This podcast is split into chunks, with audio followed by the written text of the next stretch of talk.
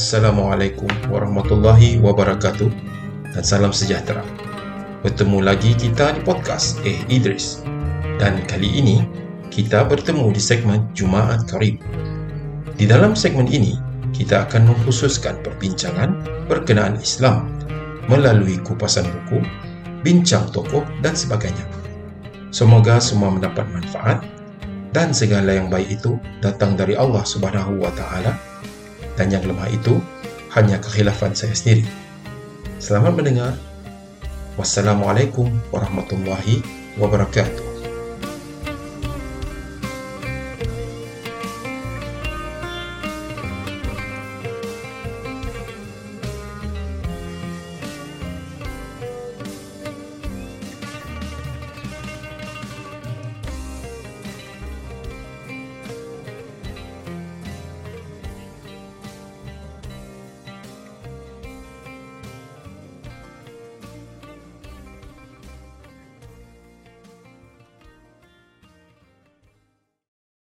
Assalamualaikum warahmatullahi wabarakatuh. Bertemu lagi kita di rancangan podcast Eh Idris, um, Renungan Jumaat. Okey, terima kasih kerana masih bersama podcast ini dan yang baru jumpa diharap dapat follow sama ada di Google Podcast, uh, Apple Music ataupun di Spotify. Jadi untuk hari Jumaat biasanya kita akan cerita tentang uh, tentang perkara tentang berkaitan agama Islam. Kalau macam minggu lepas kita bercerita tentang uh, biografi Imam Mazhab kita bermula dengan biografi Imam Abu Hanifah, pengasas mazhab Hanafi. Jadi untuk minggu ini kita akan selang-selikan dengan perkara yang berkaitan dengan uh, Islam juga. Nah, dan dipetik juga daripada buku yang aku baca. Jadi buku ini berkenaan dengan solat bertajuk Misteri dan Keagungan Solat. Jadi untuk yang belum tahu, um, aku ada buat satu Instagram account uh, untuk podcast ni. Uh, podcastnya Dris. Dia punya uh, Instagram handle is podcastnya Dris. Jadi korang boleh tengok. Dekat situ aku akan upload uh, gambar buku yang aku baca untuk reference korang. So buku ni ditulis oleh Profesor Dr. Dr. Abdul Razak bin Abdul Muhsin Al-Badar uh, bercerita kebanyakannya tentang solat. Uh, keistimewaan keistimewaan solat yang kita jarang ketahui. Uh, macam aku sebelum ni kita aku just macam semayang tu ritual sebagai salah satu tanda penghambaan kepada Allah. Jadi kita tak tahu sebenarnya kedudukan solat tu apa. Um, kelebihan-kelebihan setiap solat.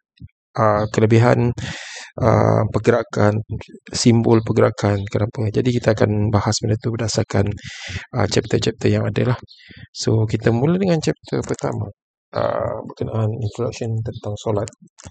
Uh, solat dan keajaibannya. Dalam kenapa solat? Okay? kenapa kita semayang? Sebab solat dalam Islam adalah yang terpenting dalam agama Islam. Maaf. Uh, solat adalah salah satu bentuk pengabdian atau submission dalam bahasa Inggeris kepada sang pencipta dan betapa penting solat solat ni perbuatan amal ibadat solat ni perbuatan solat ni Allah telah tekankan berulang kali di dalam al-Quran dan di reiterate again oleh Rasulullah sallallahu alaihi wasallam dalam hadis-hadis sahih baginda. Uh, jadi uh, ibadah solat ni terpakai untuk semua nabi utusan Allah ke dunia ni lah. Okay, dalam ayat Al-Quran sendiri kepentingannya disentuh dengan jelas. Salah satu adalah dengan surah Ibrahim ayat ke-40 yang bermaksud uh, wahai Tuhanku jadikanlah aku orang yang mendirikan semayang dan juga demikianlah juga zurat keturunanku wahai Tuhan kami perkenankanlah doa dan permohonanku Okay. Dan Allah juga berfirman tentang Nabi Ismail alaihissalam juga berkaitan dengan solat di dalam Al-Quran. Surah Maryam ayat 54 ke 55. Maksudnya ayat 54 ya. Dan bacakanlah wahai Muhammad di dalam kitab iaitu Al-Quran. Ini perihal Nabi Ismail. Sesungguhnya ia adalah benar menepati janji dan ia seorang rasul lagi berpangkat Nabi. Ayat 55 pula dan adalah ia menyuruh keluarganya mengerjakan sembahyang, memberi zakat dan ia pula adalah salah seorang yang diredai Tuhannya. Jadi um, di dalam Islam eh, the importance of solat sebenarnya ataupun kepentingan solat sebagai komponen terpenting keimanan dapat dilihat dalam peristiwa Isra dan Mi'raj di mana uh, baginda Rasul sallallahu alaihi wasallam menerima uh, sendiri solat ini di langit bukan melalui perantaraan Jibril eh sedangkan uh, yang lain semua melalui perantaraan Jibril dalam peristiwa Isra dan Mi'raj Rasulullah diangkat ke langit untuk menerima terus arahan solat daripada Allah jadi uh, arahan untuk solat ni datang direct daripada Allah dan diberi semasa peristiwa Isra dan Mi'raj. Untuk yang um, tak tahu Isra dan Mi'raj itu apa, Isra dan Mi'raj ni dia adalah um, Nabi diangkat perjalanan Rasulullah daripada Mekah ke Masjidil Aqsa dan diangkat ke langit untuk menerima arahan untuk solat. Dan pada asalnya solat ini uh, bukan lima waktu seperti yang kita tahu sekarang. Ia bermula dengan lima puluh. Dan dalam perjalanan turun, Rasulullah bertemu dengan Nabi-Nabi terdahulu, Nabi Musa alaihi salam dan diminta untuk mengurangkan sehingga ke lima. Lima waktu sehari semalam. Okay. Jadi betapa pentingnya solat ni. Um, Allah menitahkan direct kepada Rasulullah sallallahu alaihi wasallam sedangkan hukum-hukum lain Allah gunakan malaikat Jibril sebagai perantara. Okay. Dan uh, kepentingan solat ada Rasulullah nukilkan dalam hadis uh, sahih. Hadis bernombor 3879 riwayat An-Nasa'i yang berbunyi uh, dijadikan kesenanganku dari dunia berupa wanita dan minyak wangi dan jadikan pen, jadikanlah penyejuk hati hatiku dalam ibadah solat. Um, dan dalam ucapan terakhir Rasulullah yang uh, tertulis dalam hadis bernombor 4489 riwayat Abu Daud. Baginda telah bersabda bahawa telah uh, menceritakan kepada kami Zuhair bin Harb dan Usman bin Abu Shaybah. Keduanya berkata telah menceritakan kepada kami Muhammad ibnul Fudail dari Mughirah dari Ummu Musa dari Ali alaihi salam dari Ali alaihi salam. Ia berkata ucapan terakhir Rasulullah sallallahu alaihi wasallam adalah kerjakanlah solat kerjakanlah solat dan takutlah kalian kepada Allah atas hak-hak hamba sahaya kalian. Selain daripada yang saya, aku sebutkan tadi, banyak lagi dalil Al-Quran dan hadis yang menekankan kepentingan ibadah solat. Dan betapa pentingnya ibadah solat dalam kehidupan kita lah. Jadi, um, just to share my personal experience, one point of time, um, aku pun ambil enteng juga pasal solat ni you know. But there's one incident bila ada seorang ustaz ni cakap yang you know kalau kau jaga urusan kau dengan Allah Allah akan jaga urusan kau dengan seluruh alam. Bukan dengan manusia seluruh alam. So technically masa tu ilmu belum cukup. And sekarang pun masih belum cukup sebenarnya. Um, aku you know try to to find peace in in sembahyang in solat. Dan ya alhamdulillah I, I did found my peace there. Dan betul memang betul Allah mudahkan jalan. Dengan jalan yang tak disangka-sangka you know. And bagi orang yang konsisten eh, buat solat dia akan at one point of time dia akan rasa macam benda tu kalau tak buat on time dia akan rasa gundah gundah gulana lah. Um, so ya. Yeah, solat tu adalah peninding lah. Jahat macam mana pun kau ataupun kau nakal macam mana bila kau ada solat solat tu yang akan stopkan kau daripada berbuat benda lebih teruk lah.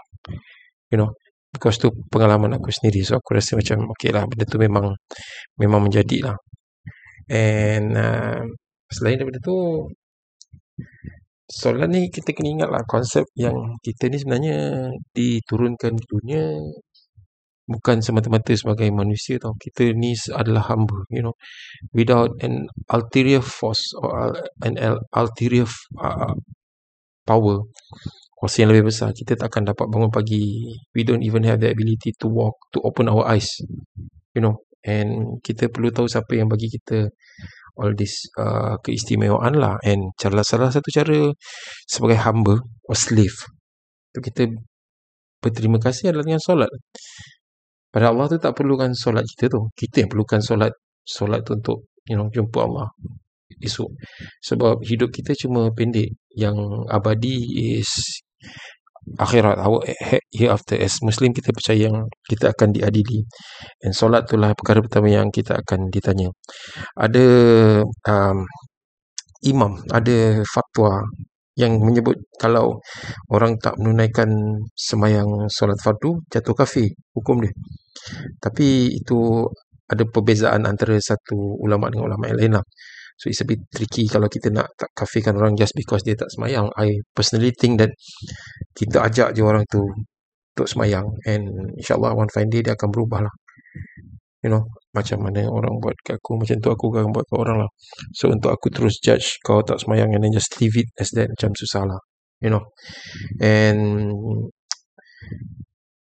untuk faham solat ni, you must have ilmu lah kau kena start merapat ke uh, majlis ilmu or at least try and find the right guidance uh, knowledge. Kau just baca baca sendiri and then faham apa benda yang kau buat. Sebab you know ada ada ayat Quran yang menyatakan inna solata tanha anil fahsya'i wal munkar yang bermaksud sesungguhnya solat itu mencegah dari perbuatan keji dan mungkar but at the end of the day kita tengok ada juga orang yang semayang. Pergi masjid. You know lima kali sehari semalam. Tapi hidup lagi teruk daripada orang yang tak semayang kadang-kadang. Ah why? Kita tak boleh salahkan semayang tu. Kita kena inspect balik diri kita lah. Kenapa kau menghadap Allah tapi kau still kotor? Macam kenapa kau um, pergi air terjun? Kau masuk basah keluar kau masih kotor. Ah macam tu lah. Maksudnya ada benda lain yang kau tak sental betul-betul. So ini bukan um, kata orang uh, macam mana kata ini bukan nak bagi tahu yang aku bagus ke apa tak. Ini lebih kepada peringatan untuk diri aku jugalah. Sebab kadang-kadang hati ini perlu diperingatkan you know kalau tak lalai um, dan memang cara nak ingatkan hati adalah dengan mendekatkan diri pada Allah. Dan kita jangan buruk sangka yang you know aku semayang tak Allah dengar ke tidak. Jangan jangan buruk sangka dengan Allah macam tu. Sebab Allah tak pernah buruk sangka kepada kepada kita. Cuma kita yang ingkar kan. So ya. Yeah, harapnya dapat manfaat lah bagi siapa yang mendengar terutama sekali untuk aku. So first step is always hard bagi yang dah lama tak semayang first step is always hard. But ikut je force force yourself. You need to force yourself. Kau pergi pergilah surau ikut orang semayang. Walaupun kau rasa bacaan kau berantakan you know kau ikut dulu. And then after a while kau start belajar sikit-sikit. And then along the this discussion lagi maybe one or two weeks kau akan nampak cantiknya solat tu lah. Apa yang kau baca tu sangat cukup untuk kau confront or face your daily course ataupun apa-apa masalah yang kau hadapi lah. So, aku rasa tak payah cakap panjang sangat sebab aku pun bukan ustaz. So, uh, terima kasih kerana mendengar. So, harapnya dapatlah follow Instagram aku to keep yourself up to date. And until then, be safe, take care. Jangan lupa follow. Assalamualaikum warahmatullahi wabarakatuh.